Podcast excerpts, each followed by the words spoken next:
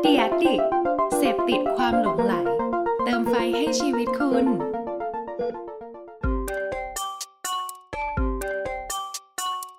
ถกคือพอดแคสต์ที่อยากชวนทุกคนมาช่วยกันคิด วิเคราะห์ และแยกแยะ บนปัญหาหรือโจทย์และปมต่างๆ ที่เกิดขึ้นใกล้ตัว ถกเพื่อให้ได้ไอเดียและทางออกที่ไปได้ไกลกว่าแค่คำว่าดี สวัสดีครับ ผมแอนครับ สวัสดีครับขวัญครับผม ยินดีต้อนรับทุกท่านเข้าสู่ถกพอดแคสต์ครับโอ้โหเสียงโอ้เฮโหฮาเฮฮาเฮฮาคืนจัดเพลงเลยนะครับคุณขวัญคลื้นเครงครับ EP เนี้ยครับผมเอ่อยี่สี่ละเนาะก็24ผ่านมาสองโหลโอ้ยคึกคักคึกสองเครโหลง EP ที่ 23 EP ที่ที่แล้วเราพูดกันถึงเรื่องของการเขียน brief หรือว่า brief ยังไงไม่ให้หลั่งน้ำตา ไม่ว่าคุณจะเป็นลูกค้าในวงการการตลาด หรือว่าคุณจะเป็นเอเจนซี่โฆษณา หรือคุณจะเป็น production house อะไรก็แล้วแต่ครับก็ได้ feedback มาดีมากจากเอ่อ ECD จาก Creative Agency เจ้าหนึ่งครับ ก็ขอสงวนชื่อท่านพี่เขาไว้ก็แล้วกันเขาก็ให้ให้ให้ comment มาเฮ้ยมันเป็นยังไงบ้าง หรือว่าย้อนกลับไปยุคสมัยที่ทำงานด้วยกันอย่างเงี้ยมันมันมีข้อดีข้อเสียยังไง ก็ครับขอบคุณมากครับที่เป็นกำลังใจเล็กๆน้อยๆก็กำลังใจที่ถือดีว่าเออถือว่าทำให้เราเนี่ยได้ได้คิดต่อยอดนะว่าเออเรามาถูกทางใช่ครับว่าเส้นทางนี้ที่คุยถึงเรื่องของชีวิตจริง หรือว่าคุยถึงเรื่องของการสะท้อนบทบาทมุมมอง หรือว่าทำยังไงให้ความสัมพันธ์ระหว่างคนในวงการการตลาดเนี่ยเอ่อ ไม่ว่าคุณจะเป็นฝ่ายลูกค้า หรือคุณจะเป็นเอเจนซี่หรือคุณจะเป็นปลายทางในการผลิตสื่อ มันปรับปรุงเปลี่ยนแปลงไปได้เนาะแล้วเราก็ลองใช่ครับดูว่ามันเป็นยังไง วันนี้เราวันนี้เราคุยเรื่องอะไรดีฮะขวัญต่อยอดจริงๆกันหน่อยวันี้ไหมก็ต่อยอดมาเลยครับโอ้โหเราต่อยอดเก่งอยู่แล้วฮะต่อเก่งแล้วต่อเราก็ต่อยอดมาจากเรื่องของอ่าตั้งแต่เรื่องโลโก้เรื่องบรีฟนี่แหละครับแต่ว่ารอบนี้มันเป็นการต่อยอดในเชิงความขัดใจนิดนึงพอดีว่า มันเอ้มียช่วงขัดใจอะไรอะขัดใจอะไร นี่ยังทุกวันนี้นี่ตอนนี้อะไรยังขัดคิดใจอะไรชื่อหัวข้อไม่ออกเลยนะครับ ว่าจะตั้งชื่อหัวข้อว่าอะไร มีแต่ความขัดใจอยู่ในใจเนี่ยอืมสมองคิดไม่ออกเลย ก็รู้สึกว่าจะจะจะยืนหรือจะนอนไม่รู้ใช่ไหมขัดใจอใช่ยู่ตรงนี้ขัดใจมากแล้วเหมือนแบบอันว่านี้เล่าเราความขัดใจมาให้ฟังหน่อยคือมันก็มีให้ช่วงวีคที่ผ่านมานะที่แบบว่าเอ่อได้มีโอกาสเข้าไปสิงอยู่ใน Tik t o อกเนาะแต่ผมไม่ได้ทำคลิปนะฮะไม่ไม่จำเป็นต้องไป follow กันนะผมสิ่ส่องงทำไมอย่างเป็เดียนวผี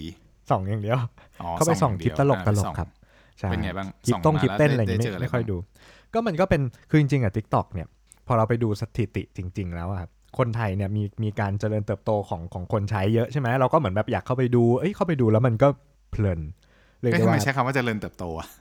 มันเจริญเติบโตของ user พืชผักเหรอต้นไม้โตขึ้นมีกิ่งออกลูก growth growth ไม่โอใช่เค growth โอโอเคเคก็พยายามต่อไม่อยากไม่ไม่ใช้ไทยคำอังกฤษสองคำอ๋อไงเยี่ยมเลยดี๋วแบบเยี่ยมเลยจะได้จะได้เป็นเยี่ยมแบบว่าเลยใช้ภาษาไทย good very good โอเคใช่ครับ very ต่อ good oh yeah how are you today โอเค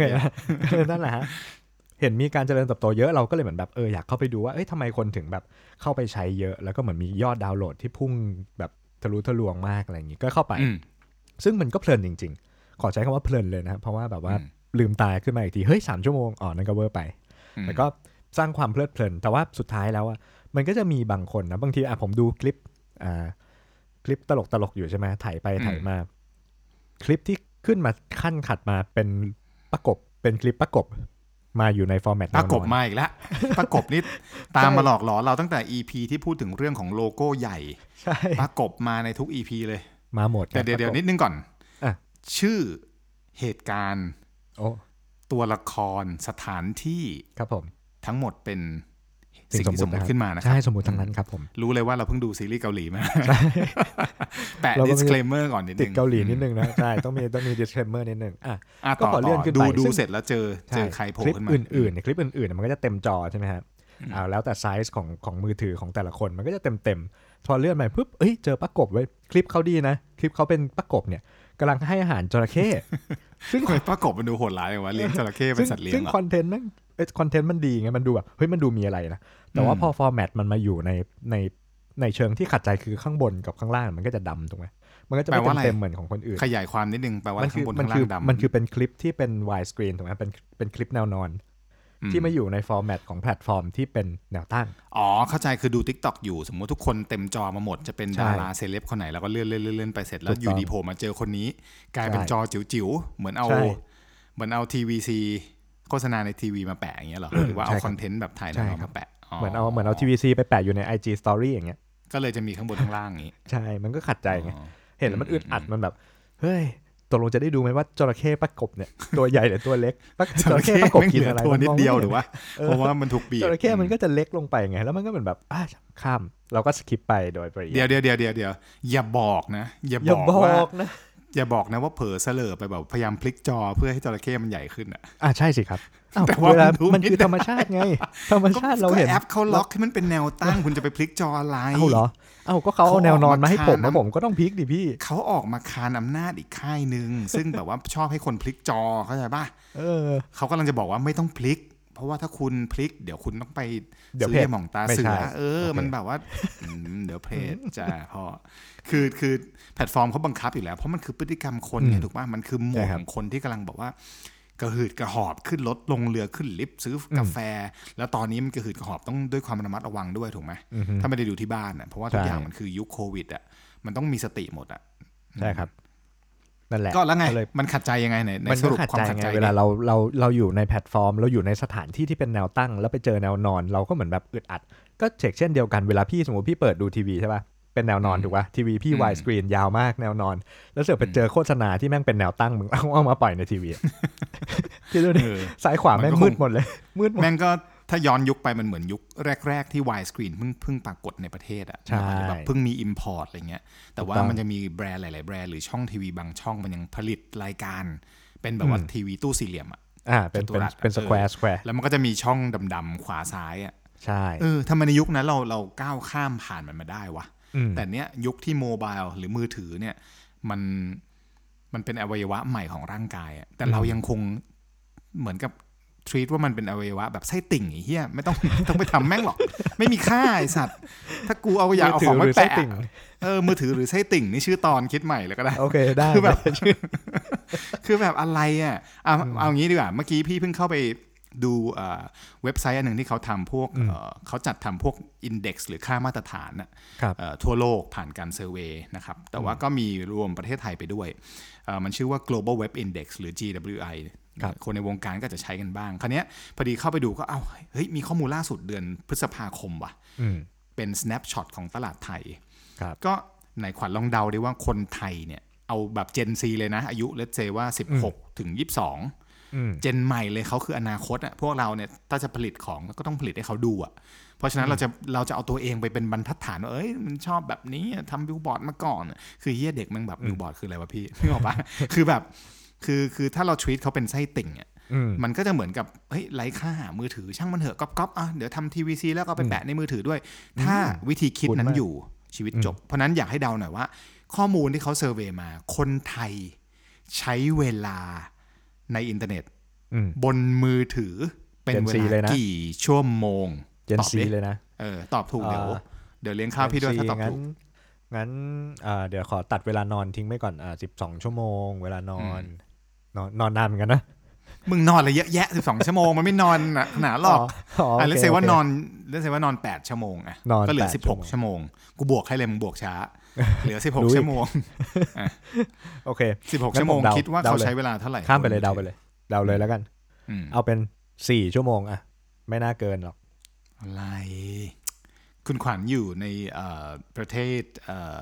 ในประเทศอื่นหรือเปล่าครับ ที่ไม่ใช่ประเทศไทยเฮ้ยจริงเหรอคคุรัณบคุณขวัญไทยถูกนะครับ แต่ผิด ผิดอ้าวทวีปฮะผิดทวีปอะคุณโทษทีที่คุณทายมาเนี่ย มันใกล้เคียงมากกับเอ่อในประเทศอื่นก็คืครัอบเอ่อพวก global แล้วกัน global average หรือว่าอืมค่าเฉลี่ยของทั้งโลกยกเว้นประเทศไทยอยู่ประมาณ 4 ชั่วโมง 8 นาทีอืม Gen Z นะ อายุ 16ถึงอ่า22 แต่คนไทยเนี่ยยั Gen งไงครับ Z ผู้ที่มีอายุยังไงสิ16ถึง22 ใช้เวลาบนมือถือ 5 ชั่วโมง 40 นาทีอืมอลังการเวลานอนงานสร้างมากเท่ากับเวลานอนบางคนอย่างนะ เออเท่ากับเออมากกว่าเวลานอนกูอีก คือเขาสิงสถิตอยู่บนโลกแห่งมือถือ แปลว่ามันทำมากกว่าแค่เสพของถูกปะถูกต้องช้อปปิ้งจ่ายประกันซื้อ item โอนตังค์ซื้อสติกเกอร์เล่นเกมทำอะไรโอนตังค์เล่นเกมทำแม่งทำสรรพสิ่ง ถูกป่ะฟังพงฟังเพลง แปลว่า 5 ชั่วโมง 40 นาที เป็นเวลาที่เยอะพอสมควรนะขวัญถือว่าเยอะมากเลยดีกว่าแปลว่าแปลว่าเพไม่ราะฉะนั้ใช่นไส้ติ่งแล้วล่ะแบบเนี้ย เออเราจะ treat ว่ามันเป็นไส้ติ่งมันไม่ได้แล้วไอ้เฮียนี่แม่งคือหัวใจแล้วถูกป่ะเออมันแบบถูกต้องถ้าเรา treat แบบนี้แม่งไม่ใช่คือ มันมีข้อมูลเยอะมากนะครับ ลองไป search ดูก็ได้ global web index เอ่อ snapshot ของปี 2020 นะครับครับก็จะเห็นว่าจริงๆอะมันต้องมีมากกว่านี้แล้ว แต่ว่านี่มันคือการทำย้อนหลังเนาะก็คือโมบายหรือมือถือเองจริงแล้ว penetration หรือการเติบโตแม่งก็ทะลุโลกไปแล้วละ96%ทุกคนมีหมด ไม่ต้องพูดถึงแท็บเล็ต PC เนาะมันไม่มีใครเขาใช้กันหรอกปัจจุบันเนี้ยอืมก็โอเคข้ามเรื่องนั้นไป ก็ไหนเดาเกือบถูก แล้วเกือบถูกไหนลองดูดิว่าที่เขาดูทีวีกันน่ะเขาดูที่ไหนปัจจุบันเนี้ยในอดีตทุกคนต้องมีทีวีถูกป่ะในบ้านครับผมทีวีพังนี่เรื่องใหญ่ต้องโทรเรียกช่าง ตั้งแต่ครับยุคผมโบราณก็เอาเรียกช่าง UBC มาเรียก True มาเรียกเรียกแม่งทุกช่างอะถูกป่ะเพราะทีวีครับเสียนี่คือ ศูนย์รวมจิตใจของครอบครัว หรือว่าอะไรก็ตามของอาม่ากงอะคุณลุงคุณป้าคุณน้อง แต่ตอนนี้คือนั่งดูทีวีกันอยู่ทุกคนแม่งดูมือถือตัวได้เองเลยเดี๋ยทีวผมวีแม่งทายเลยเหมือนแบบแก้เหงาป่ะอืมใช่ เอองั้นลองทายนิดนึงว่าตอนเนี้ยถ้าถ้านับอะจาก global web index เหมือนกัน เป็นข้อมูลอันถัดมา คนดูทีวีในรูปแบบใดก็ตามฟอร์มใดก็ได้ แต่เขาดูที่ไหนมากที่สุดดูที่ไหนใช่ไหมเดาได้ถ้าให้เลยเทียบระหว่างดูจากเครื่องทีวี ดูจากแล็ปท็อปหรือ PC หรือดูจากมือถือคิดว่าอันไหนชนะ ถ้าพี่ไม่ให้ชอยเมื่อกี้นะ ผมจะตอบว่าดูที่บ้าน เดี๋ยวด่าแม่เลยที่บ้านดูทีวีที่บ้านแต่ไม่พี่ใช่ดันสถานที่พี่ดันบอกว่าเปิดเขาดูเปิบดนช้อยดีมาไวแล้วไงเขาดูผมบก็นบอกว่าอุเอ้ปยกรณ์ก็คำถามพี่บอกว่าเนี่ยดูที่ไหนเนี่ยผมเนี่ยว่าเนี่ยผมเนี่ยว่าเนี่ยเดี๋ยวถูกชีวิตเป็นไส้ติ่งละหรือต้องไปตัดไส้ติ่งทิ้งหน่อยละพวกนี้เออไม่แต่คนดูทีวีพี่ก็ต้องดูที่ทีวีดีครับ อ่านี่นี่ common sense เลย เดี๋ยวด่าซ้ำอีกรอบ เดี๋ยวตัดไส้ติ่งแล้วเผาทิ้งไปด้วย ข้อมูลเขาบอกว่าอะพฤติกรรมของการใช้ device หรืออุปกรณ์ในการเสพอือฮึเนื้อหาทีวีเนาะครับแน่นอนมันก็จะมีมากมาย แต่ว่าสิ่งที่เราคิดว่าน่าสนใจคือถ้าเทียบ 3 แพลตฟอร์มทีวีจริงๆ ก็คือทีวีจอแบนอะไรเนี่ย อันที่ 2 คือดูผ่านแล็ปท็อปหรือ PC ที่เรามีที่บ้าน อันที่ 3 คือดูผ่านมือถือ ข้อมูลณปัจจุบันคนเสพคอนเทนต์ทีวีดูบนมือถือเยอะที่สุด 74%ดูคือทีวีอยู่บนมือถือ เออเพราะนั้นแปลว่าอีกทีหนึงแล้วเขาอยู่ในบ้านเสพทีวีบนมือถือเขาจะอยู่ในบ้านอยู่ในขุมนรกอยู่ในใต้ดินเฮียอะไรก็แล้วแต่ไม่แคร์แต่โอเคเขาใช้มือถือในการเสพคอนเทนต์อ๋อแต่เรายังคิดว่ามือถือแม่งเป็นไส้ติ่งอยู่ถูกปะถ้าเอาจริง ๆ ตอนเนี้ย PC หรือแล็ปท็อปก็คือคือไส้ติ่งอะเพราะจำนวนต่ำสุดเดี๋ยวทวนตัวเลขให้ได้ครับคนดูผ่านจอทีวี70%แล็ปท็อปหรือ mobile เออโทษแล็ปท็อปหรือ PC 63% แต่ดูผ่านหน้าจอมือถือเนี่ย74%ถือว่าสูงที่สุดอันนี้ข้อมูลคนไทยนะเว้ยครับแปลว่าคนไทยพวกเรากันเองเนี่ยเสพคอนเทนต์ทีวีแต่ใช้มือถือเป็นตัวดูอืมแต่เราผู้สร้างคอนเทนต์ไม่ว่าเราจะเป็นลูกค้าหรือเป็นใครก็ตามครับเรายังคง treat ว่ามือถือคือไส้ติ่งหนึ่งหนึ่งในอุปกรณ์ของระบบนิเวศที่เราคิดว่ามันคือไส้ติ่ง เราก็ช่างแม่งไป เดี๋ยวถ้าวันหนึ่งมันปวดขึ้นมาเราค่อยไปจัดการกับมัน ใช่ป่ะแม่งก็ก็แบไปบหาหมอมันจะ เอออมันอืมมันใช่เหรอวะขวัญมันใช่เหรอ ไม่ใช่ดิครับ มันต้องไม่ใช่ดิครับ แล้วอย่างเงี้ยถ้าสมมติว่ามันเป็นแบบเนี้ยอ่าอะเอาเอาเอาสมมติฐานนี้เลยอ่าฮะพี่ถามขวัญครับขวัญเพิ่งเสพข้อมูลมาอืมเราเห็นอยู่แล้วว่ามือถือมันเติบโตครับมันสอดคล้องไหมกับข้อมูลล่าสุดเห็นขวัญบอกขวัญเล่น TikTok เข้าไปส่องนู่นส่องนี่ TikTok จริงๆก็ล่าสุดก็คนไทยเห็นบอกว่าเติบโตเยอะมากคนดาวน์โหลดใช่กี่ร้อยล้านทั่วโลกจริงๆก็คนไทยติดติดในอันดับไหน ขวัญเล่าให้ฟัง top threeนะจริง ๆ ในยอดดาวน์โหลดหรือเอ่อยอด user เนี่ยคนไทยเนี่ยมี top three grow มากที่สุด ในอาเซียนนะก็คือติดหนึ่งในสามของอาเซียนเลยนะนี่เยอะนะแล้วไงโรแล้ควจิตเหมือนกันนะแล้วข้อมูลแม่งเยอะขนาดเนี้ยเรายังต้องเอาข้อมูลอะไรมาบ่อยไหมว่า อันนี้ไม่ใช่กไส้รุติ่งณาหยุดทรีตมือถือเป็นไส้ติ่งเสียทีเถอะครับ พี่น้องครับผมมันคือหัวใจสำคัญมากที่ทำให้แคมเปญของคุณ แบรนด์ของคุณเอ่อข้อความหรือแมสเซจที่คุณอยากจะสื่อสารเนี่ยเดินทางไปได้ ถ้าไม่มีมันหัวใจของแคมเปญคุณจะหยุดเต้นถูกปะ คุณต้องไม่ใช่ทครับรีตว่ามันไส้ติ่งแล้วไส้ติ่งแม่งคือแบบ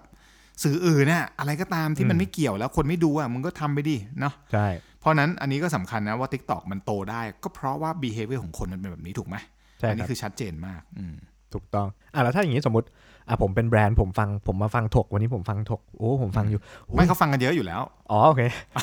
เขาฟังเราทั่เล่วนประเทศเราเล่นเหรอครับใช่อืมอืมสมมติผมเป็นคนทั่วประเทศเลยที่ฟังถก แล้วฟังขึ้นมาแบบเฮ้ย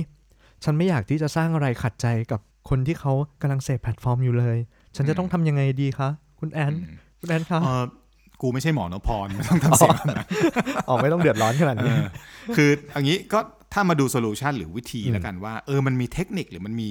วิธีการปฏิบัติอะไรบ้างจากประสบการณ์พวกเราอืมหรือจากข้อมูลที่เราเห็นมาครับหรือจากสิ่งที่เราล้มลุกคลุกคลานและผิดพลาดตัวเราเองเคยทำมาก่อนเนี่ยเราคิดว่าณปี 2020 แล้วเราเห็น Data แบบเนี้ยเราควรจะปรับตัวอย่างไรถูกปะ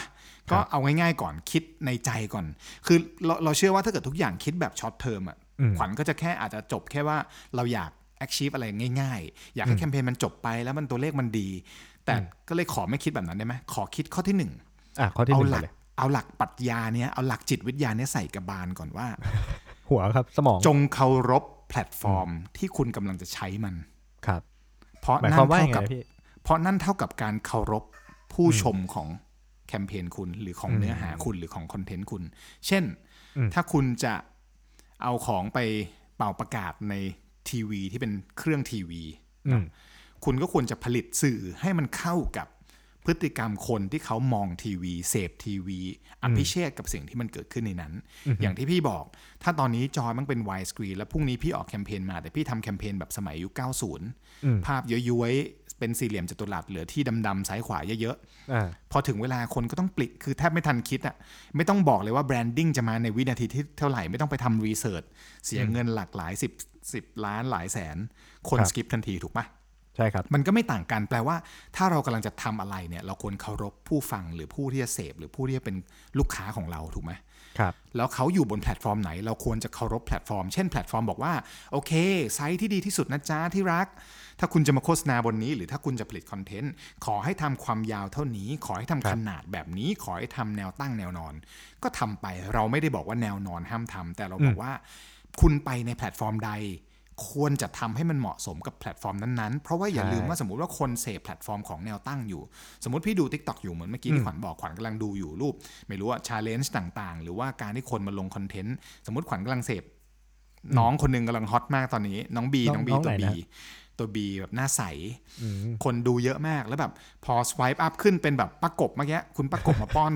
มาป้อนจระเข้ด้วยไก่อะแต่แบบว่าจอป้าเล็กมากแล้วมีดำมีเซมีซีนดำๆบนล่างอะดำบนล่างขวัญก็จะแบบเลื่อนทันทีขวัญจะไม่รอแม้กระทั่งแบบจะเห็นหน้าจระเข้ถูกปะถูกเพราะขวัญไม่รู้ว่าแม่งคือเฮียอะไร ซูมก็ไม่ได้ถูกปะถูกมันพินช์เพื่อซูมไม่ได้ เพราะฉะนั้นมันถ้าคุณคุณไม่ respect คนที่เขาดูของอยู่แบบเนี้ยเขาเห็นทุกอย่างแบบสมมติเขาดูมา 30 คลิป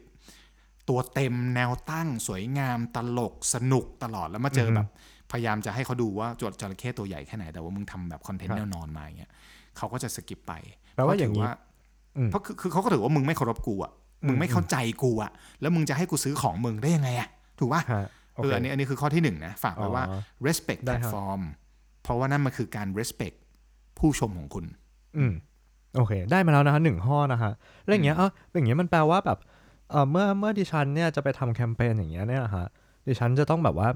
ต้องมันคือเรื่องเกี่ยวกับไซส์ถูกไหมฮะว่าแบบว่าพอเราไปอยู่ในแพลตฟอร์มไหนเราต้องไม่ทำเกี่ยวกับไซส์อย่างเดียวเดี๋ยวเดี๋ยวเดี๋ยวหรือเปล่าฮะนี่กูอยู่โรงพยาบาลเอ่อคนมีอาการทางจิตแล้วตกลงมึงเป็นแบบมึงเข้าเข้ารายการอะไรคะเนี่ยผมเริ่มงงแล้วว่าเราเปิดรายการใหม่มาสู้ผิกัดนพอดแคสต์หรือเปล่าฮะอ๋อโทษโทษเอาไงนะยังไงนะขออีกทีโอเค ก็แปลว่าแปลว่าอะอย่างเงี้ย เรามีการ respect platform respect audience อันนี้เข้าใจแล้วโอเคอืมอืมอ่าอย่างนี้แปลว่า สิ่งที่ผมจะต้องโฟกัสถัดไปมันคือเรื่องของไซส์ถูกไหมฮะว่าแบบว่าแบบเอ้ยเราอยู่ในแพลตฟอร์มแนวตั้งเราก็โฟกัสไปในไซไม่ส์ของใช่แนวตั้งอะไรอย่างเงี้ไม่ยใช่ไม่ใช่เหรอฮะไซส์มันเหมือนแบบที่โบราณเขาว่าขนาดครับมันไม่ได้สำคัญเสมอไป หรือมันไม่ได้เป็นอย่างเดียวที่ที่จำเป็นที่สุดในโลกนี้อืมขนาดมันเป็นแค่หนึ่งใน requirement ถูกปะมันไม่ใช่ requirement ทั้งหมด สมมุติถ้าเราบอกว่าเราจะไปโฆษณาบน TikTok Facebook Instagram Story ทั้งหมดมีสิ่งที่คล้ายคลึงกันก็คือ พฤติกรรมคนที่มาเสพมันคือ ไม่พลิกมือถือเป็นแนวนอน ดูมือถือในแนวตั้ง เพราะฉะนั้นถ้าคุณจะเข้าไปในนั้นน่ะคุณก็จะต้องคิดแล้วว่าเฮ้ยเราจะเล่าเรื่องยังไง ให้มันสอดคล้องกับบรรยากาศ หรือว่าแวดล้อมสภาวะว่ามันเป็นแนวตั้งแปลว่ามึงต้องกลับไปคิดแล้วว่าเฮ้ยบอร์ดที่กูจะถ่ายคลิปนี้วิดีโอนี้ทีวีคอมเมอร์เชลนี้ มันควรคิดเป็นเล่าเป็นแบบแนวตั้ง แปลว่า cropping ของคน product hero shot อะไรก็ตาม มันต้องเปลี่ยนวิธีการ crop หรือเปล่าถูกปะหรือว่าเฮ้ยพฤพฤติกรรมของคนบน 3 แพลตฟอร์มเนี้ยแม่งเสพของไว ไม่ชอบใจแม่งกระดิกนิ้ว 2 millisec ปึ๊กแม่งทุกอย่างเลื่อน โอ้โห ถ้าเกิดเราไม่ถูกใจตั้งแต่วินาทีต้นๆ คนเขาก็จะไม่ดูเราหรือเปล่า คือมันเราปฏิเสธไม่ได้ เราจะบอกว่าโอ้โหโลกที่สวยงามในอดีตครับมันไม่มีแล้ว ปัจจุบันคนแม่งพฤติกรรมเฮี้ยทำให้แคมเปญกูต้องมีของแบบมาเฉลยตั้งแต่วินาทีแรก มันไม่ใช่แบบนั้นอ่าเราต้องเข้าใจว่าถ้าพฤติกรรมมันเป็นแบบเนี้ย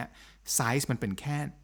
ตอนท้ายอะหนึ่งส่วนนึกออกปะหนึ่งส่วนเราแค่ต้องรู้ไว้ว่าไซส์คือโอเคเป็น 20%แล้วกันเออกูรู้แล้วว่าเสพแนวตั้งแต่แนวตั้งทำยังไงให้คนแม่งเสพแล้วมันอิน ให้มันร้องไห้ได้กับหนังของเราถูกต้องให้มันหัวเราะโปกฮาได้กับ คลิปของเราถูกปะเรายังคงต้อง deliver หน้าที่นั้น เพราะนั่นคือการนะการ deliver message ของโฆษณาที่เราอยากจะออกไปไซส์มันเป็นแค่เรื่องเล็ก ๆ ที่เราแค่ต้องทดไว้ว่าเออเดี๋ยวกูต้อง finish เป็นไซส์นี้นะ แต่กูต้องคิดเป็นแบบว่าแนวตั้งให้คนมันเข้าใจให้ได้ถูกปะเพราะนั้นไซส์ไม่ใช่ทุกอย่างโอเคแต่มันคือคือมันคือไอเดียกลางเลยแหละจริงๆมันคือแก่นกลางเลยว่า ถ้ามันคือแนวตั้งครับ อย่างที่บอกอะมันคือหัวใจมันไม่ใช่ไส้ติ่ง เพราะฉะนั้นอย่า treat มันเป็นไส้ติ่งครับผมเข้าใจปะได้นี่คือข้อที่สองโอเคเพราะฉะนั้นจงคิดแบบ mobile first หรือว่าคิดไว้เลยว่าแคมเปญหน้า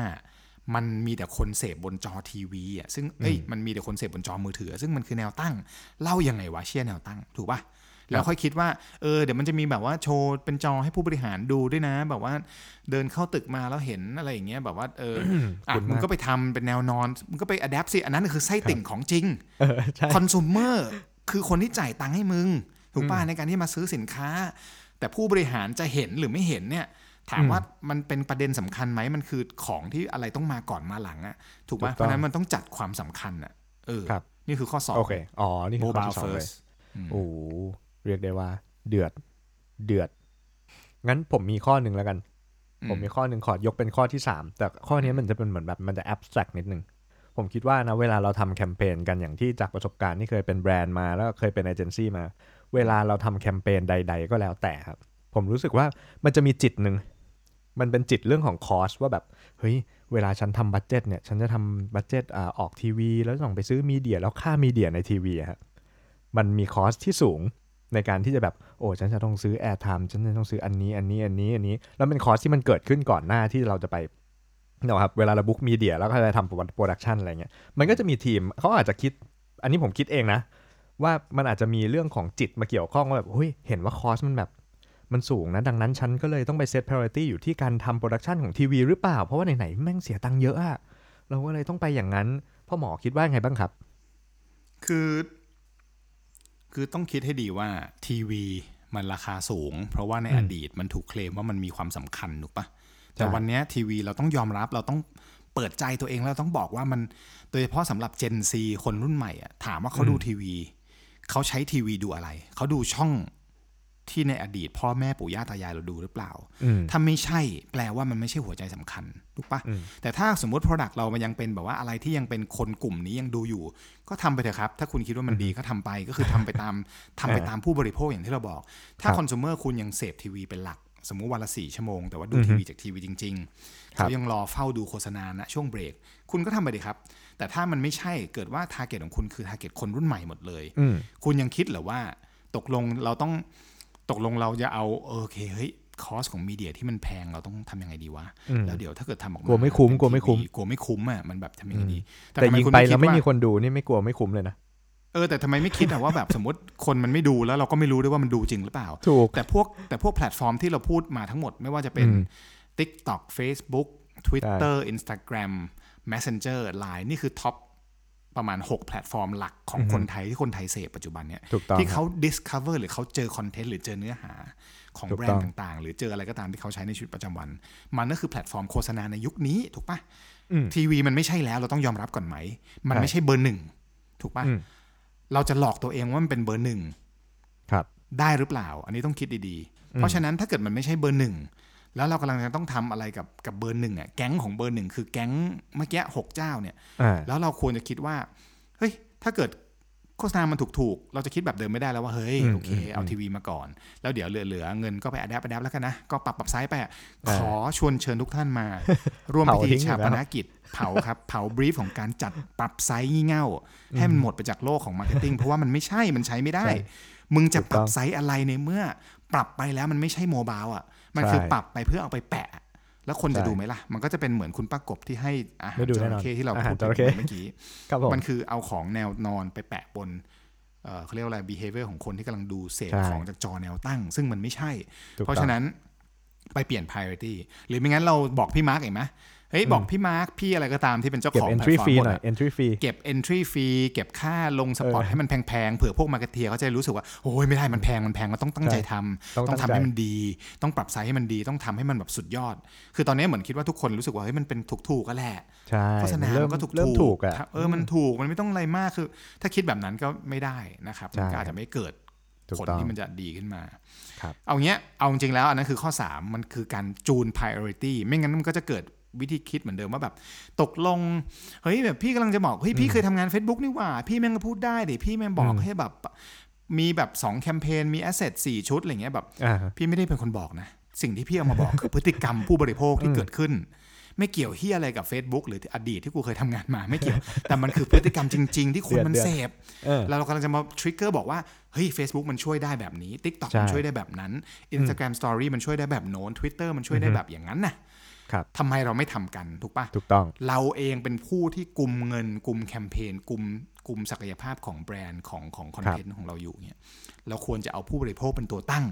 ไม่ใช่บอกว่าเอาท่ามาตรฐานทางการตลาดในอดีตเป็นตัวตั้งใช่ถูกปะถ้าเกิดถูกต้องผู้บริโภคเขาอยู่บนนั้น แล้วคุณไม่เคารพเขาอะเขาก็ไม่ต้องแสดงความเคารพที่จะซื้อสินค้าคุณก็ได้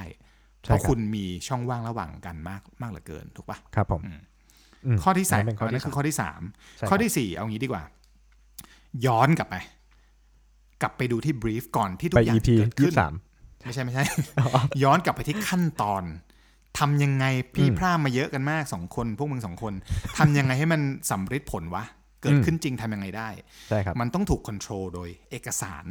เอาครับง่ายๆคือสมมุติว่าทุกครั้งเวลาก่อนคุณจะมีแคมเปญมันต้องเขียนบรีฟถูกปะถูกต้องเจอกันคนละครึ่งทางเลยการเขียน brief มันต้องแบบว่าเหมือนเรากำลังสร้างโลกคู่ขนานน่ะครับคือ เราต้องเขียนชัดว่ามันไม่ใช่ TVC brief มันไม่ใช่แบรนด์แคมเปญ brief มันคือ brief ของอะไรก็ตาม สมมติว่ามันคือสมมติมันคือเอ่อโมบายเฟิร์สมี mobile อะไรก็ first แล้วแต่ brief หรือมันคือเออหรือว่าสมมติมันเป็นแคมเปญใหญ่มาก big brand big launch ก็ใส่ไปแต่ว่าณจุดหนึ่งพอได้ big idea จะเป็นไอเดียใหญ่อะไรก็ตามที่คุณคิดได้แล้ว หยุดนะตรงนั้นแล้วแตกครับโลกคู่ขนานออกมาเป็นสองสองเลนใช่สองเลนแกนหนึ่งที่ไปหเลนึ่ยสมมุติถ้ามันมีทีวีเป็นทีวีจริง ๆ หรือเป็นสื่อแนวนอนก็ brief ไปเลยครับ shooting board เป็นแบบนี้ เล่าเรื่องจบตอนท้ายด้วยโลโก้ได้ เพราะ behavior คนแบบแบบนั้น แต่คู่ขนานอีกชีวิตหนึ่งถนนเลนที่ 2 มันคือเลนของ mobile คุณต้องคิดว่ามันเป็นมือถือหน้าจอที่คนใช้นิ้วโป้งในการสั่งการทุกอย่างครับเล่าเรื่องแบบแนวตั้ง scene เฟรมการอ่าถ่ายการ production หรือแม้กระทั่ง journey ของคนดูเสร็จแล้วกดเพื่อไปมี action ของต่อแคมเปญได้เลย เช่นครับกดไปจอง กดไปซื้อ กดไป book กดไป shop กดไปเลือกสรรสินค้า ถูกป่ะมันสามารถกดได้เลยครับ เพราะฉะนั้นมันจะเล่าเรื่องแบบเดียวกันแล้วไปปิดตอนท้ายว่าซื้อสิ มันไม่ได้ถูกป่ะใช่มันจะทำยังไงให้คนซื้อ เพราะฉะนั้นถ้าคุณไม่แตกตรงเนี้ย มันก็จะเหมือนเดิมทำสมมุติว่าไม่ไม่ได้แตกนะอะสมมติซื้อละ big idea เสร็จปุ๊บทำต่อไปจนถึงแบบ จะแตก shooting board ละก็จะเข้าอี loop เดิมก็คือโปรดิวเซอร์ก็จะ brief ไปที่ production houseแล้วก็จะใช่ brief ออกมาเป็นหนังหนึ่งเรื่อง ผลสุดท้ายก็กลายเป็น adaptation เอาไปแปะบนมือมือถือ แล้วพยายามใส่ปุ่มว่าซื้อเลยซื้อเลยซื้อเลยเข้าไปหนึ่งไซส์ก็ดูอุบาทว์สองเรื่องไม่ได้ถูกถ่ายมาสามเฟรมถูกไม่ได้ถูกคิดไว้ว่า hero shot talent ขาด product ขาดหายจะต้องอยู่ตรงไหนให้มันเหมาะสมใช่และมัน work ได้ ให้มันประหยัดและเหมาะสมกับการผลิตในปัจจุบัน ถูกปะใช่ครับ อันนี้คือมันก็คือ challenge ที่มันเปลี่ยนทุก ๆ 3 ปี 5 ปี 10 ปีอะถูกปะอืมใครที่ทำได้ก็คือทำได้ ใครที่บางคนทำไม่ได้แล้วแบบ anti มันอะเราว่ามันก็น่าเสียดายอะเราคิดว่าเฮ้ยเฮ้ยของมันไม่แท้ว่ะของไม่จริงอะไรเงี้ยคือซึ่งมันเป็นไปไม่ได้ไงถูกปะคือล่าสุดเห็นมีรุ่นน้องคนหนึ่งเขาบอกว่า คือแฟนเขาซื้อ iPad ให้ iPad Pro เลยเนี่ยแหละ แล้วก็เขาไม่เคยวาด คือเขาเป็นเหมือนกับ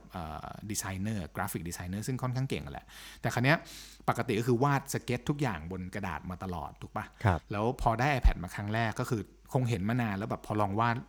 แล้วเขาตัวเองเขารู้สึกว่าเฮียมันทำได้ขนาดนี้เลยเหรอทำไมกูไม่ซื้อมานาน Surprise แล้นิดนึวงทำไมชีวิตกูน่าจะง่ายขึ้นมากเลย เพราะว่ามันรู้งี้สามารถต่อยอดไปได้เออ มันคือคือรู้งี้จริงๆอะเพราะฉะนั้นใช่มันโลกมันเปลี่ยนอะเนาะการเสพมันก็เปลี่ยน การจ่ายตังค์ของคนมันก็เปลี่ยนเพราะฉะนั้นใช่เราเองเป็นผู้สร้างสรรค์ตรงนี้เราก็ต้องเปลี่ยนเราจะมาบอกว่าเฮ้ยกูจะติดยึดกับการทำปริ้นแอดครับแล้วไปลงที่ไหนอะมันก็ไม่รู้จะลงที่ไหนถูกปะเออถูกต้องครับอันนั้นคือหรือข้อจะที่ส่งสี่ปริ้นแอดไปไปเอารางวัลอย่างเดียวมันก็ไม่ใช่แล้วถูกปะรางวัลแล้วไงมันขายของไม่ได้รางวัลยอดไม่ก็อาจมาจะนะไม่ฮะใช่ไงเออใช่ฮะก็ข้อข้ออันนั้นคือข้อที่ 4 แล้วกันคือใช่ครับเชิญผมครึ่งทางแล้วก็แตกบรีฟมันไม่ใช่การอัดแอปมันคือการคิดแล้วว่านี่คือหัวใจละ แล้วเราจะปั๊มให้มันเป็นเส้นเลือด 2 อันที่วิ่งไปเนี่ยหล่อเลี้ยงอันนึงเป็นสมองอันนึงเป็นหล่อเลี้ยงกล้ามเนื้อทั้งหมด มันคือบรีฟคนละมันมันคือมันคือการแตกแขนงของบรีฟออกมาให้เห็นใช่ครับว่าอ๋อโมบายนะมันมีวิธีคิดแบบนี้ มันมีศาสตร์ในการเล่าเรื่องแบบนี้ มันมีทริคในการปิดท้ายแบบนี้ อย่าไปทวีตว่ามันคือของอัดแอปง่ายๆ อะไรก็ได้เออช่างมันเถอะ มันไม่ใช่มันไม่ใช่อืมเพราะมันคอนครัวิบนผมส์คนคนละแบบ อืมครับ เพราะเรื่องสุดท้ายตรงที่จะพูดตรงเนี้ยมันคือ เราเห็นเยอะมากที่แบบว่าพยายามเอาหนัง 7 นาทีไปแปะบนมือถืออะทั้งๆแล้วก็เป็นแนวนอนด้วยแล้วก็ฟินิชมาเป็นอัมอัมโฟบิกขอโทษนะฮะอาจจะอาจจะพูดชื่อผิดมันคือ มันคือซีนของการถ่ายหนังที่อืมให้มีภาพเหมือนจอภาพยนตร์ที่เป็นจอโค้งอะอ่าเออแต่ว่าแล้วก็จะมีขอบดำบนล่างเพิ่มเข้ามาอีกเพิ่มแล้วก็ไปแปะเพิ่บมนมือนิดนึงถือ ลองจินตนาการ iPhone 11 สมมติ แม่งเหลืออยู่กลางจอเล็กๆแล้วยังมีแถถูบกดำมาแปะอีก คือมันไม่ใช่ไง คุณสามารถทำหนังเรื่องนั้น 7 นาทีได้เอาแบบง่ายก่อนแนวตั้งคุณคิดได้ไหม แต่ถ้ามันไม่ได้เราอย่าไป against เขาว่าไอ้เฮียมันไม่ใช่ที่ที่คนมาดู 7 นาที แนวตั้งกูไม่ทำเพราะแม่งไม่ได้อารมณ์ทำไมเราไม่คิดว่า กูทำได้ หนังสั้นที่สั้นแบบมือถือ กูทำให้มึงร้องไห้ได้ อินกับแคมเปญกู กูทำให้มึงหัวเราะ ชิบหายไว้ป่วงแล้วต้องแชร์ไม่ยั้ง กับแคมเปญกู มันมีที่เยอะแยะถูกป่ะ เราไม่ได้บอกว่าต้องทำสามวิเท่านั้นเจ็ดวิใช่สิบห้าวิเท่านั้น มันมีตั้งหลายที่ดูอันนี้เสร็จไปดูอันนั้นต่อ มันคือพฤติกรรมปัจจุบันถูกป่ะ เพราะฉะนั้นมันก็ต้องคิดแล้วว่าศาสตร์และศิลป์ตรงนี้มันคืออะไร มันไม่ใช่แบบทีวีเนาะอืมอะเดี๋ยวเหลืออีกสองข้อป่ะ ข้อห้ากับข้อหกขอพี่ขวัญรวบข้อห้าหน่อยครับว่ามันข้อเป็นยังไงห้าอ่ามันก็จะต่อเนื่องมาจากข้อเมื่อกี้ทำข้ออะไรได้สี่บ้างนะข้อห้าที่นี่คือเราพูดถึง brief ในฐานะเราพูดถึง agency เจอกันหรือลูกคค้านละเราครึ่ทำอะไรงได้บ้างทางใช่ การไปคิดแบบคู่ขนานแยกบอร์ด การเผาการ adapt ทิ้งอะไรก็แล้วแต่นะ จริง ๆ แล้วอันนี้มันก็เหมือนเป็นการร่วมมือของทุกฝ่ายนะไม่ว่าจะเป็น AE planner creative media buyer หรือแม้กระทั่งลูกค้าเองก็ตามอะจริง ๆ แล้วเราก็ต้องควรที่จะมานั่งสุ่มกันสุ่มหัวรวมกัน เพื่อที่จะทำแคมเปญนี้ให้ออกมาดี ดีไม่ดีนะฮะในฝั่งของลูกค้าที่เป็นแบรนด์เองเนี่ยจริง ๆ แล้วอะทีม digital marketing เนี่ย น่าจะเปลี่ยนเดี๋ยวชื่อเดี๋ไปยวได้เดี๋ยวแล้วนะเดี๋ยวเดี๋ยวดิจิตอลมาร์เก็ตติ้งมันมันยังมีอยู่ปะคือพี่จำได้ว่าในยุคประมาณปี 2011 มั้งยุค 2011 12 ตอนนั้นพี่ทำอยู่ในองค์กรฝรั่งอะครับเป็นปีแรก ๆ ที่เขา set up ทีม digital marketing แล้วทุกคนครับกูอยากอยู่กูอยากเข้าทีมนี้กูกูทำยังไง กูเคยเป็น brand manager มาก่อน กูเคยเป็น media managerกูเคยเป็นอะไรก็ไม่รู้ว่า manager อะไรก็ได้ที่มันไม่มีคำว่าดิจิตอลแต่วันนี้มันมีแล้วมันมีแล้วกูอยากเข้า แต่เราต้องยอมรับไหมว่า เฮียปัจจุบันเนี้ยยศที่มันเรียกว่าคำว่า digital market digital marketing มันไม่มีแล้วปะอืมดิจิตอลมันไม่เกี่ยวแล้วอะดิมันจิคืตอลแปลว่าอะไร mobile ดีกว่า marketing ตัวอะนี้เอออคือโมบายมาร์เก็ตติ้งมันคือลิงก์ไปที่อีคอมเมิร์ซมันไปที่ 50สรรพสิ่งอะอืม mobile mobile marketer อะมันมีไหมใช่ mobile manager อะ campaign mobile campaign managerสามารถมีหรือเปล่าถูกป่ะอันนี่ขวัญกำลังจะบอกใช่แบบนี้ถูกป่ะใช่กำลังจะหมายถึงว่ามันควรที่จะ revolution ตามโลกไปได้แล้ว อย่าให้โลกมาบังคับให้เราต้องมาเปลี่ยนชื่อมันอีกครั้งหนึ่งอะอืม คือเหมือนสมัยก่อนมันก็คือ brand manager media manager พออืม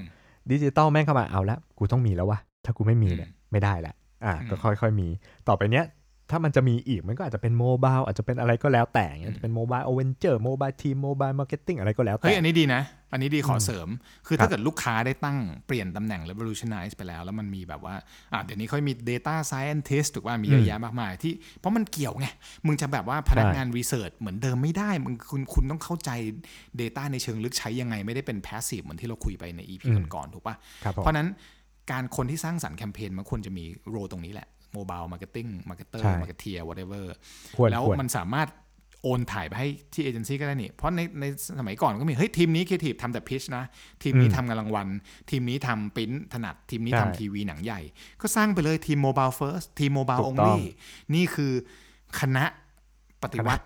ใช่ ถูกปปะฏิวัติมือถือแห่งการไส้แห่งติ่การงทำทำสื่ออะเออให้มันเออเป็นแบบว่าคณะนี้ไปเลย มันจะได้บอกว่าเราก็ใช่เป็นจุดขายของของเราไปหาลูกค้าว่านี่คือโมบายเฟิร์สทีมถูกต้องที่ทำตรงนี้เก่งมาก รู้ทุกอย่างรู้ทุกสิ่ง เพราะฉะนั้นใช่จะเป็นที่ปรึกษาให้คุณดีที่สุดรวมไปถึงการผลิตออกมาที่ทำไมมันทำไม่ได้วะมันไม่ต้องทำได้ดีวะถ้าลูกค้าเริ่มก่อนมันก็ทำได้หมดอะถูกปะถูกต้องเออถูกต้อง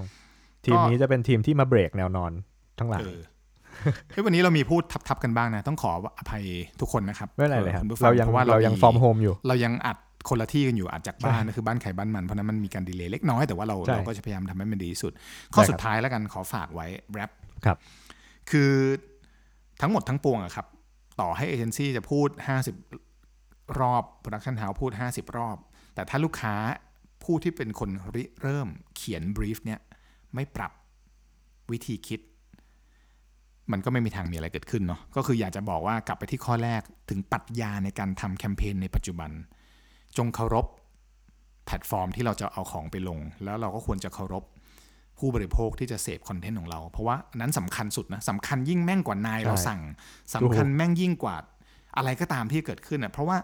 ถ้าคุณไม่ respect ผู้บริโภคครับ แล้วคุณคือคนที่กำลังสร้างสรรค์ของให้ผู้บริโภคดูอะอือฮึคุณก็ เหมือนคุณไม่มีประโยชน์ปะชีวิตนี้มันใช่ไม่ต้องมีอาชีพนี้ก็ได้ ถูกถูกต้องถูกปะเพราะฉะนั้นคือถ้าถูกต้องปรัชญานี้ไม่อยู่มันก็จะแบบเอ้ยพี่แม่งต้องทำสองสอง mass asset เหรอเฮ้ยต้องถ่ายสองอันเหรอหมายถึงไม่มีงบอะพี่ คือถ้าเราคิดแบบนี้ก็ไม่ต้องทำหรอกงอแงไงถูกปะก็ไม่ต้องทำหรอกงอแงก็จังเลยจะงอแงอะไรอะมันคือมันคือโลกปัจจุบันน่ะถูกต้องเอ๊ะถูกปะเออจะงอแงอะไรอะแบบอืมมันก็ไม่ได้ใช่ใช่ปะครับ เพราะฉะนั้นถูกต้องครับวันนี้ดู หัวเดือดใจเผ็ดมันหรือไส้ติ่ง เราฝากไว้แล้วกัน การสร้างได้ครับแคมเปญในยุคปัจจุบันครับผมอย่า treat mobile ให้มันเป็นแคมเปญแบบไส้ติ่งที่ว่าใช่ถ้าวันหนึ่งกูไม่ปวดกูก็ไม่ไปตัดมันออกหรอก หรือถ้าวันหนึ่งมันไม่อืมแตกออกมาแล้วแบบกูจะต้องตายด้วยการแบบว่าเสียเลือดอยู่ในอยู่ในช่องท้องเนี่ยกูก็ไม่ยุ่งกับมัน แต่ครับจง treat ซะว่าแคมเปญในปัจจุบัน ถ้าเรามองว่า mobile first สำคัญ mobile only สำคัญ จงปรับชีวิตนะครับแล้วทวีตว่ามันคือหัวใจของแคมเปญไม่ใช่ไส้ติ่งคเก็รัตบผปะมถูกต้องเยี่ยม สวยงามครับ วันนี้เราจบกันได้สวยงามเหมือนกันสำหรับ EP 24 หัวใจหรือไส้ติ่ง มันจะกลายเป็นโอเคชื่อนี้ไปเลยนะฮะได้ครับ ครับผมก็ยังไงก็โอเคฝากถกพอดแคสต์ไว้ด้วยนะครับผมไว้ในอ้อมอกอ้อมใจทุกท่านเลยนะครับ สามารถเข้าไปฟังได้ฟังได้ที่ทุกแพลตฟอร์มเลย ทุกช่องทางนะฮะไม่ว่าจะเป็น d ดี d ดิกพอดแคสต์หรือว่าทางช่องทางของถกเองก็ตามนะครับสำหรับวันนี้ EP 24 ขอลาไปก่อนนะครับผม สวัสดีครับ สวัสดีครับ